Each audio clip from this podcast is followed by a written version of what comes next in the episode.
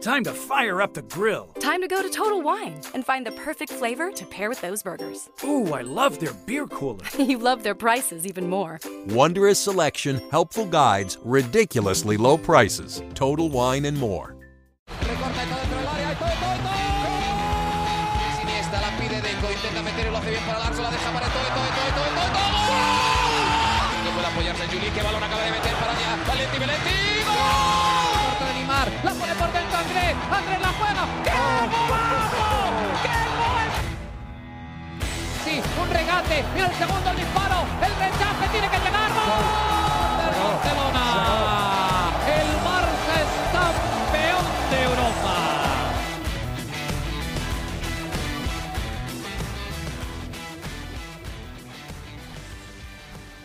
Hola amigos de ADN Barça, bienvenidos a esta edición especial en vivo a través de nuestra cuenta de Twitter, @ADN Barca Pod, y también, por supuesto, la vamos a colocar en podcast para nuestros diferentes escuchas que disfrutan de nuestro contenido a través de las diferentes plataformas de podcast. Hoy, después del empate a 1 entre el Paris Saint-Germain y el Fútbol Club Barcelona en el juego de vuelta de los octavos de final de la Liga de Campeones de Europa, que deja eliminado al Barça de la Champions League.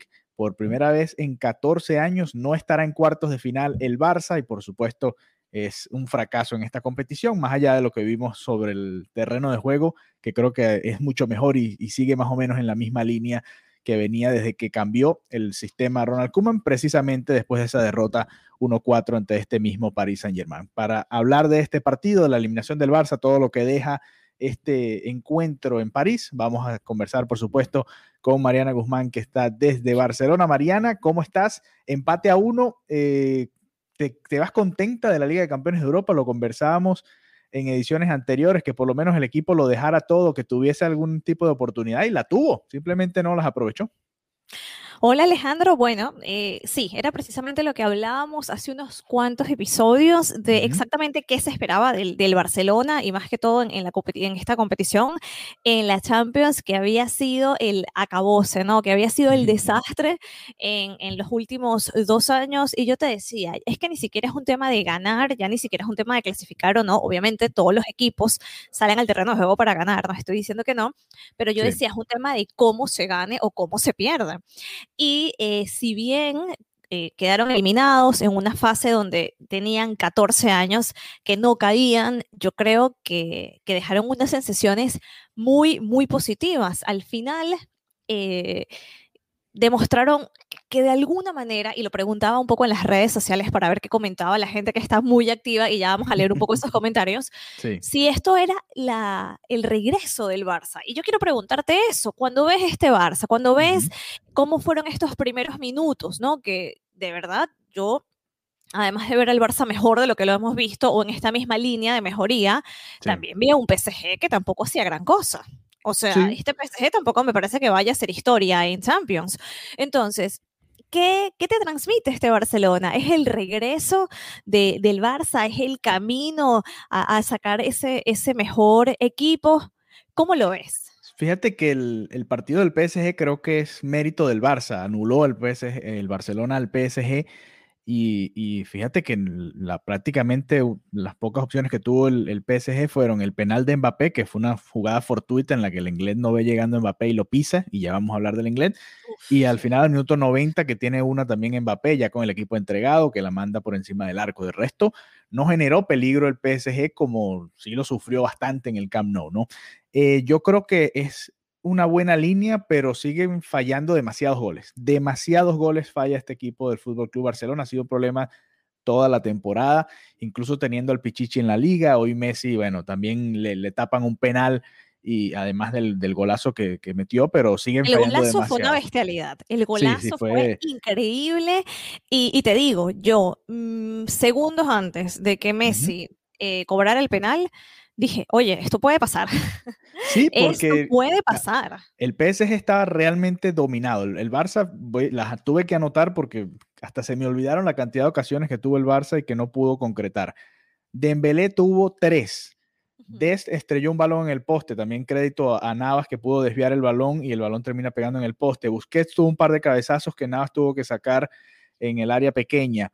un centro de Dembélé a Messi, que si hubiese sido un poquito más preciso Dembélé, le entregaba el balón a Messi solo frente al portero y quizás hubiese sido otro gol. Alba trató de golpear un balón hacia el arco y terminó centrándola sin querer, una oportunidad clarísima. Dembélé tuvo otra al 74, Griezmann un disparo por encima del arco al 84 y bueno, el penal a Messi, por supuesto, que el penal de Messi, porque el penal fue a Griezmann, que termina atajando Navas. Fíjate todas las oportunidades que te estoy comentando, ¿no? El propio Messi tuvo también una que se le quedó un poquito atrás, de un pase de Alba al minuto 60, que también pudo haber sido una oportunidad. 21 remates, 10 de ellos al arco, así que fueron 9 atajadas de Navas. 73% de posesión, fue un dominio total realmente del Barça hoy ante el subcampeón de la Liga de Campeones de Europa, más allá de que no estaba Neymar, pero fue un equipo que te hizo mucho daño hace 3 semanas, y fíjate cómo cambió totalmente la dinámica del encuentro y lo cerca, digo yo cerca porque realmente el Barça, con todas estas oportunidades que tuvo, estuvieron ahí, ¿no? De haber sido más efectivos. Y yo ayer, que jugaba Erling Haaland, decía, si el Barça tuviese un Haaland allá adelante, tuviese 100, 150 goles esta temporada, porque crea demasiadas ocasiones. Es que Haaland es una máquina de goles. Sí, es que el Barça crea demasiado. Sí, si tú le das el pase a Haaland y Haaland hace el gol. Entonces, el Barcelona, sí, quizás en juego ha encontrado ese rendimiento, pero sigue fallando demasiadas ocasiones, ¿no? Y eso, por supuesto, en un torneo como la Liga de Campeones de Europa, no puede pasar. Hoy, un Barcelona efectivo, si hubiese tenido a otro goleador adelante, yo creo que se daba, aquí lo llamaban el milagro, ¿no? La jornada del milagro, lo llamaba la transmisión que lo dio acá en Estados Unidos, y creo que pocos creíamos realmente en la remontada, pero viendo el partido que estaba haciendo el Barça, que el PSG no te estaba complicando prácticamente nada, yo decía, bueno, aquí el Barcelona tiene bastante tiempo como para anotar 4 goles, ¿no? Y las ocasiones estuvieron, que es con lo que creo que se queda la gente, ¿no? Sí, sí, sí. Aquí las personas pasaron como una fase de pensar que no era posible. Uh-huh. Y luego, después de la jornada electoral, de Laporta diciendo vamos a París a por esa remontada, se generó como una sensación demasiado optimista, que si miras, Laporta fue a ver a los jóvenes, Laporta y Leo Messi viajaron, los saludaron antes de subirse al avión. Uh-huh. Había como que la gente no quería entusiasmarse, pero el fanático se entusiasma. Y es lo que yo te decía, claro. Al final es fútbol y cualquier cosa puede pasar. A mí me gustaría... si Messi hace ese gol, antes de que hagas el comentario, si Messi hace ese gol al minuto 46, el partido se va 1-2 al descanso, te hubiese dado esa sensación de que el Barça lo iba a remontar en la segunda mitad, por cómo estaban jugando. Y mira este dato de la colega Elena Condis, amiga de Mariana Guzmán allá en Barcelona, dice, el Barcelona tiene muchos problemas con los penales esta temporada, Lenglet ha cometido 9 de los 9 que ha cometido el Barça este año, 4 de esos 9 han sido culpa de Lenglet, y bueno, han venido en momentos clave, de hecho, contra la Juventus fue Lenglet, contra el Cádiz fue Lenglet, así recordándome a vuelo de pájaro. Contra el PSG también fue Lenglet. Han sido penales importantes, además en contra, y el equipo ha fallado 6 de los 15 que han lanzado. 6 de los 15 que han lanzado. Estos numeritos vienen de parte de Pedro Martín, que es una cuenta @pedrito_números. Ahí lo pueden seguir. Tiene muchísimos seguidores, más de 116,000, casi 117,000. Datos interesantes porque también tienen algo que ver, ¿no? Penales y fallar ocasiones han sido prácticamente una constante del Barça. El tema del Lenglet, Dios mío. O sea, así como Haaland es un imán para los goles, Lenglet es un imán para los penales. Exacto. El efecto opuesto. Sí. De verdad, el tema con Lenglet es lamentable. O sea, ya es que no sé qué más decir. No sé qué más decir. Si pasa una vez, bueno, cualquiera puede cometer un error. O sea, es como fabricar los penales más tontos del mundo. Es lo que hace. Este año ha sido uno más tonto que el otro, ¿no? Y eso, hoy, el de hoy también es un poco de mala suerte, ¿no? Porque ni lo ve. O sea, ni lo vio. Es eso, o sea, ni siquiera, bueno, es que va súper con fuerza, es un jugador. No, o sea, son los penales como que ni se da cuenta de que hace penal. Uh-huh. Él está distraído y hace un penal. Sí, o sea, terrible. Es como torpe, ¿no? Este tipo de cosas que, bueno, Terrible, terrible. Mira, yo lo que te decía era que quería comentar porque están escribiendo muchísimo en las redes sociales, en Twitter. Entonces, mira, a ver, hay demasiadas sensaciones mezcladas. Por ejemplo, estaba tuiteando, yo escribí sobre unas declaraciones de Antoine Griezmann, que siempre es el que sale de alguna manera a dar la cara, ¿no? Él siempre tiene hay que reconocerle eso. Con los micrófonos, yo creo que es un convenio donde le dijeron, mira, Griezmann, sal tú siempre. No sé, yo no creo que los jugadores elijan voluntariamente, verse con la prensa. El punto es que él estaba comentando que habían tenido oportunidades, que habían fallado, que igual ahora estaban enfocados en la Liga y en la Copa.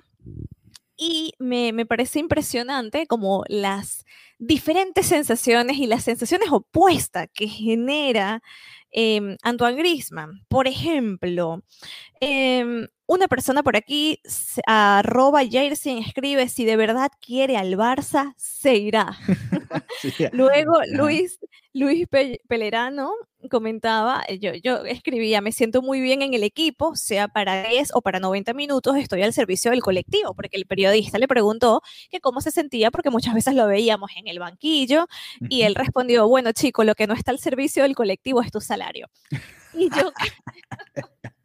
Bueno, aquí tengo más comentarios de la gente. Dice nuestro amigo Bielka Madrid, que es fanático del Barça, dice: hemos dado un gran partido, volveremos y mucho mejor. Vizca Barça, eso también en reacción a las declaraciones que reseñaba Mariana y en su cuenta @Marianita Guzmán. Andrés Parra 968 nos dice: Barça is back, está de vuelta el Barcelona. Úrsulo Cabeza dice: está para pelear la Liga y ganar la final de la Copa del Rey a pesar de la eliminación. El equipo dejó buenas sensaciones, esperemos que sea un antes y un después. Jugadores de calidad y jóvenes tenemos para seguir luchando hasta final de la temporada. Creo que queda esa sensación, ¿no? Más allá de la eliminación, fue una eliminación dentro de todo mucho menos traumática que aquellas que hemos vivido con el Barça en los últimos años en Champions. No fue tan traumática, pero por ejemplo, Jorge Medina comenta por aquí: no tuvimos la capacidad de ganar, un equipo muy blando, en serio, hay que exigirle más. Sí, hay que exigir. A ver, el equipo jugó muy bien, lo que pasa es que dentro del concepto de jugar bien está aprovechar las ocasiones de gol, porque si no, no vas a ganar los partidos. Fíjate que el único gol que termina metiendo el Barça hoy es un golazo porque Messi le provocó y le dio la gana de hacer ese golazo. Si no, el Barça perdía otra vez en un partido en el que dominó. Entonces, sí, yo estoy de acuerdo en que hay que exigirle un poquito más al Barça, pero también estoy diciendo que, y creo que es el sentimiento general, que el Barcelona juega muy bien. Esta versión está jugando muy bien en estos momentos. Por ejemplo, José Volcán nos acaba de comentar también a través de nuestra cuenta de Twitter y dice: me gustó este Barça, ahora sí tenemos un equipo competitivo y sí hay que entonar ciertos detalles futbolísticos, pero vaya que me gustó mucho su fútbol. Ahí lo tienen. Creo que hay un sentimiento de que, bueno, más allá de la eliminación, ya el Barça, los fanáticos del Barça se sentían eliminados desde el 1-4, ¿no? Creo que aquel día vino el sentimiento de luto. Y ya hoy era como a sacar la aceptación. Coraje, ¿no? Sí, pero además despedirse con honor. Y creo que de alguna manera el Barça lo hizo dominando al PSG, ya con los datos que dábamos, las ocasiones que tuvo el Barça, las atajadas de Navas muy importantes, se llevó el jugador del partido. Y eso tiene su mérito. Bueno, Navas, exacto, el hecho también de que Navas haya sido el jugador del partido dice mucho de todas las ocasiones y de todo lo que fue el partido. Y la verdad que Navas es un porterazo, o sea, es que siempre lo ha sido. Y otra fuera la realidad si hubiera estado un portero un poquito más terrenal. Sí, quizás. Porque también. La verdad que Navas el Barça también tuvo otro un poquito de mala suerte. Bueno, mala suerte es parte del encuentro. Del deporte le ha pasado toda la temporada muy, muy buenas actuaciones de los porteros rivales que han evitado más triunfos del Barça en el año. Pero bueno, hoy hubo ocasiones que sí no dependía del portero. Hubo ocasiones que simplemente el Barça no definió bien. Claro, tenemos a José Volcán que nos comenta: me gustó este Barça. Sí, ahora sí tenemos. De leer, sí. Ese ya, bueno, perdón, mi síndrome de no. En todo caso, bueno, ahí están en la cuenta de Mariana Guzmán, @Marianita Guzmán, dice: el Barça ha vuelto, y los leemos acá en ADN Barca Pod. Si quieren ir después de que escuchen este podcast, pueden ir a la cuenta de Mariana y ahí les estaremos respondiendo, ¿no? Así que bueno, el orgullo por lo menos se va un poquito más fortalecido, ¿no? Porque, a ver, las últimas eliminaciones, yendo hacia atrás, el 2-8 contra el Bayern fue catastrófico.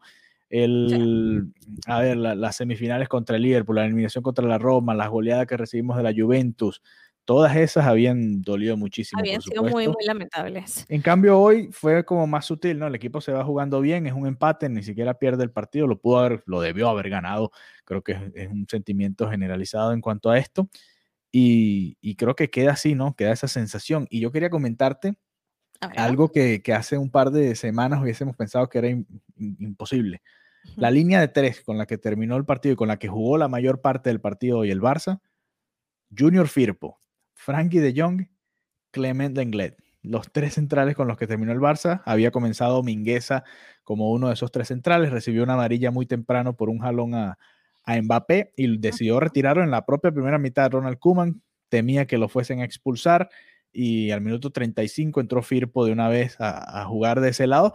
Y fíjate que con esa línea de tres, que en teoría en el papel es una de las peores opciones que tiene el Barça, este trío, el Barcelona jugó muy bien y dominó totalmente al PSG. Eso habla de lo increíble que jugó el mediocampo, ¿no? Uh-huh. Para que ni se notara que la línea de tres atrás estaba sufriendo tanto. Por eso cuando en el partido de ida se debatía si debía jugar Piqué o no, a mí no me gustaba la idea porque venía fuera de timing. Y fíjate que Junior Firpo no ha jugado demasiado, pero ha jugado más que Piqué.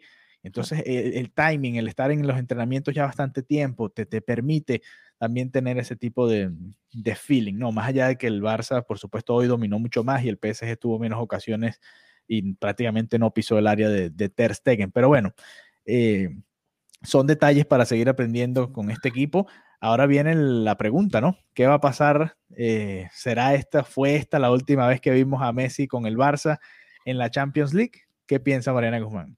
Sí, puede ser, hoy nuevamente vi en las redes, la verdad que no le presté demasiada atención, pero nuevamente había este run sí. de que Leo Messi, independientemente de todas las mejorías del equipo y de todo lo que fue verlo votando en las elecciones, igual estaba negociando precisamente con el PSG, con el Manchester. Yo, la verdad, yo creo que hasta el verano no voy a emitir más ningún tipo de comentario, porque o sea, al final es simplemente ir sobre una información tras otra información. Precisamente le preguntaron a Koeman al respecto, le preguntaron si esta mejoría del equipo, cómo dejaba Leo Messi, y él decía: Leo hace tiempo que ve que el equipo está mejorando con los cambios que hemos hecho. Llegan jóvenes de calidad y con futuro, así que no hay dudas sobre el equipo. Eso es lo que respondió Koeman precisamente en función de esa pregunta de Leo Messi. También comentaba: hemos ido a por todo, aunque con el resultado en contra era más fácil hacerlo, hemos fallado oportunidades, pero hay que destacar la actitud del equipo. Hoy hemos reaccionado y este es el camino a seguir. Y yo Así creo que esta frase es lo que resume las sensaciones de lo que hemos venido comentando. La capacidad de reacción, la capacidad de salir a jugar y de jugar el fútbol que sabe jugar el Barcelona.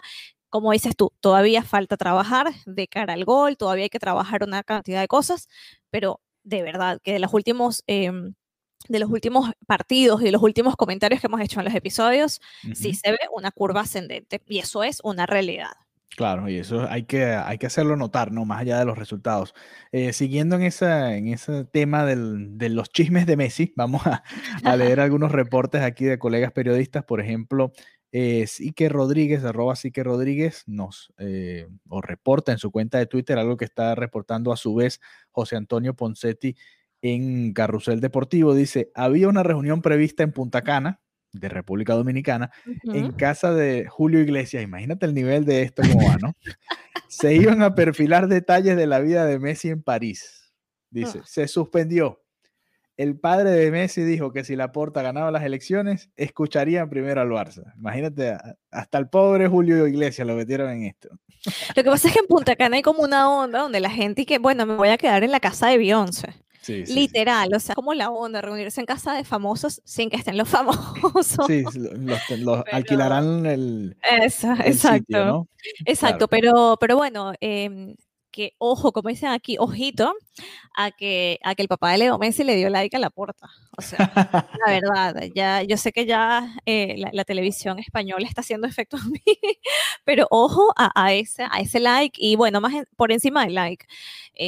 tiene un significado que Messi haya ido a las elecciones. Entonces, por eso tampoco, sí, por eso te digo, o sea, tampoco me voy a poner a creer cada cosa o a leer cada cosa, porque siento que al final es desgaste y ya, no sé, hay que esperar. Creo que, creo que la hoy, clave es esa, esperar. Sí, hoy asociando esa situación de Messi con lo que vivimos en el partido, uh-huh, Messi se debe ir con, no, obviamente no sabemos qué va a pensar Messi de todo lo que está viviendo, pero él debe sentir en este momento que el Barça no estuvo más cerca de la remontada porque él falló ese penal, ¿no? Y quizás eso también le afecte en su decisión general, porque el Barcelona jugó muy bien hoy. A ver, si Messi mete ese penal y después se anima el equipo y alguna de las otras entra, este Barcelona que parecía muerto hace 3 semanas, decíamos, bueno, no, este equipo no puede competir para nada en Europa, no hay manera de que con estos jugadores se compite en Europa, hay que cambiarlos a todos, traer a Mbappé y a Haaland y armar un super equipo. Fíjate que no, ahora con los mismos jugadores, prácticamente el mismo 11 que vimos hace 3 semanas, le pudo dar la vuelta a Koeman, y bueno, Messi lamentablemente no pudo meter el penal después de haber hecho aquel golazo y no pudo darle un poquito más de oportunidades al Barça en esa segunda mitad, porque el propio Messi tuvo también alguna que otra chance, pero bueno, de resto a ver, es que creo que el equipo jugó bien, no es difícil analizar una eliminación y decir al mismo tiempo que el equipo jugó bien, pero creo que es el caso, ¿no? Más allá de retirar a Mingueza temprano porque había tenido amarilla, creo que el resto del equipo se vio bien, ¿no? No sé para ti quién fue el eslabón débil del partido hoy, es que no sé, realmente el Barça estuvo bien, Dembélé quizás por no haber estado efectivo de cara al arco. No estuvo efectivo, pero bueno, tuvo sus oportunidades y la verdad, uh-huh, para mí fue un buen partido, o sea, lamentablemente si la pelotita no entró, como dicen, sí, pero fue un buen partido de Dembélé. Con Dembélé es que quiere reventarle el arco cada vez que pueda al rival, ¿no? Y a veces no hace falta, en el fútbol hay que una que otra vez colocarla también. Fíjate que el golazo que hace contra el Sevilla el otro día no es precisamente un gol de potencia, sino más de colocación, y creo que Dembélé, si puede aprender eso de los genios que tiene ahí en el Barça, va a anotar muchísimos más goles, porque hoy temprano... Yo creo que está en ese camino, y que poco a poco él ha ido madurando muchísimo, uh-huh, como jugador. Yo creo que hoy demostró estar un poco más maduro precisamente en eso que tú comentas, solamente que no tuvo la suerte. Sí, simplemente le falta... hoy no tuvo suerte, pero el Dembélé que yo veo de los últimos partidos para acá, para mí ha sido el mejor Dembélé. Sí, le falta como la fineza a la hora de definir, ya la potencia la tiene buenos movimientos, además jugando como 9, creo que sea de los que hemos visto esta campaña, Braithwaite, quizás Ansu Fati se puede salvar en este, porque jugó poco al comienzo de la temporada, pero entre Braithwaite, Griezmann y Dembélé, creo que Dembélé es el mejor en esta posición, ¿no? Y nos estamos dando cuenta que tiene un futuro ahí, solo que un 9 tiene que hacer los goles, ¿no? No, de nada te sirve llegar tanto al área rival o generar ocasiones si no puedes anotar más goles. Así que bueno, el Barça queda eliminado de la Liga de Campeones de Europa y ahora, bueno, a ver qué sucede, ¿no? ¿Cómo si, porque, por ejemplo, hoy el Atlético de Madrid ganó su partido contra el Atlético de Bilbao, comenzó perdiendo, pero le pudo dar vuelta. Nuestro amigo Luis Suárez marcó de penal el gol del triunfo y quizás pasa un poquito por debajo de la mesa porque todo el mundo estaba pendiente de la Champions. Yo estaba demasiado pendiente de la Champions, te lo juro. Pero el Atlético de Madrid ganó su partido y ya todos tienen, bueno, casi todos, porque el Sevilla todavía tiene un partido menos, pero digamos, los que están peleando por el título, Atlético de Madrid, Barcelona y Real Madrid, tienen los 26 encuentros, les quedan 12 por jugar. El Atlético le lleva 6 puntos al Barça, 8 al Real Madrid en esa pelea por la Liga, y el Barça vuelve a jugar el lunes ante el Huesca. ¿Cómo te sientes para el resto de la campaña, Mariana, con respecto a la final de la Copa del Rey contra el Athletic Bilbao, que es en abril, todavía falta? Te voy a responder a los Simeone, Partido a partido. O sea, no puedo hacer una proyección así. Okay. Para yo el Huesca, te voy a dar la mía. Bueno, adelante, te escucho. Yo creo que el Barça va a pelear la Liga hasta la última fecha y cuidadito con el Atlético de Madrid, se resbala porque el Barça viene jugando muy bien. Creo que de los tres es el que viene con mejor ritmo. El Atlético ha venido fallando muchísimo últimamente. El Madrid, dentro de su tambaleo, también se ha metido en la pelea. Y el otro día, empatando el partido, se mantuvo con vida, porque ya haberse alejado a 9 puntos hubiese sido catastrófico, o más, porque si perdían se alejaban a más. Entonces, bueno, ahora para el Barça, Huesca, y después la Real Sociedad, el domingo siguiente. Esos son los siguientes duelos para el Fútbol Club Barcelona, por supuesto, a tratar de mantenerse en vida en la Liga, y quedará ese vacío de la Champions, ¿no? Pero quizás el no estar en la competición europea le da un poquito también de descanso. Este equipo venía jugando prácticamente cada 3 días desde el comienzo del año.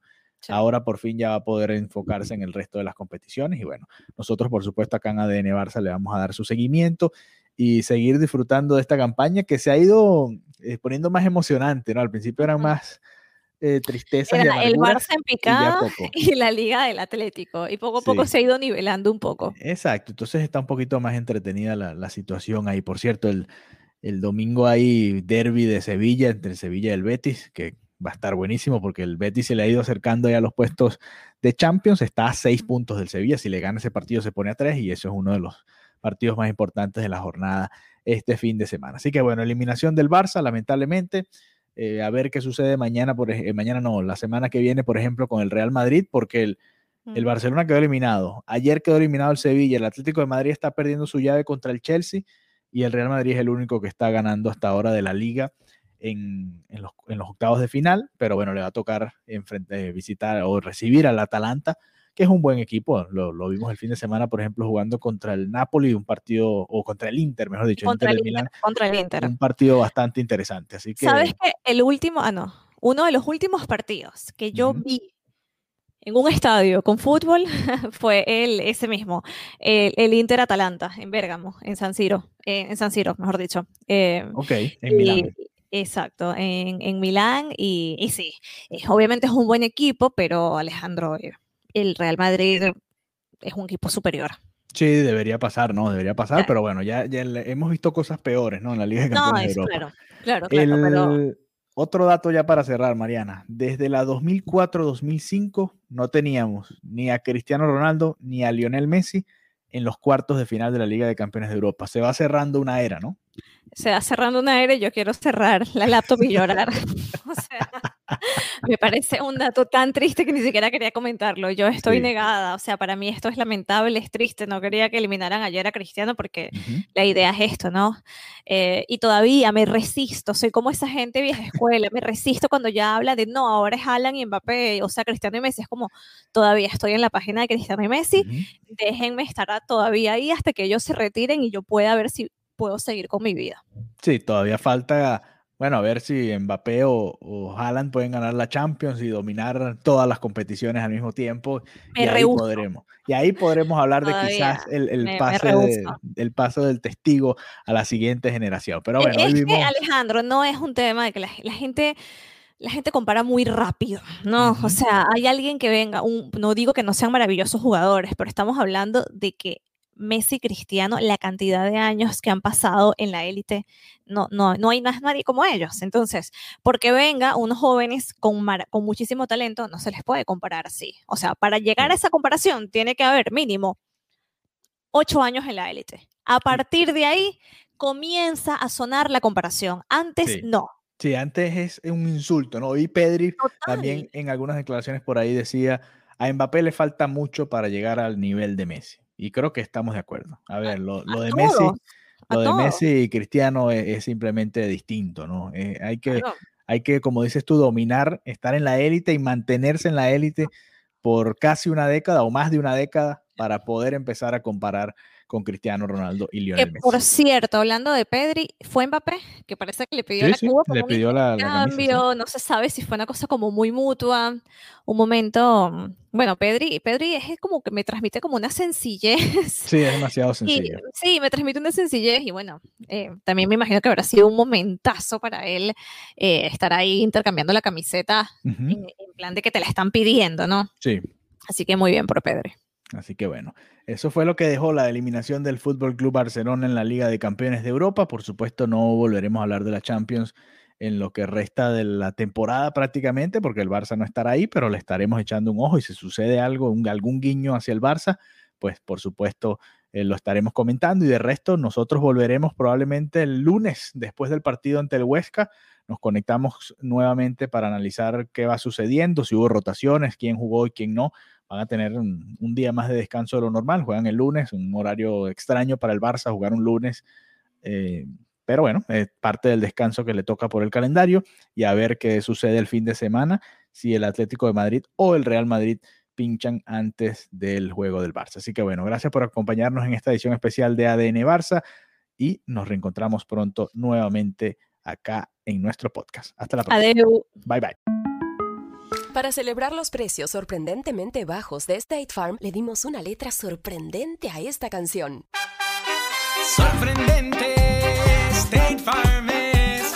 Con esos precios tan bajos, ahorro mes a mes. Sorprendente, State Farm es. Yo quiero esos precios bajos, ahorrar es un placer. Como un buen vecino, State Farm está ahí.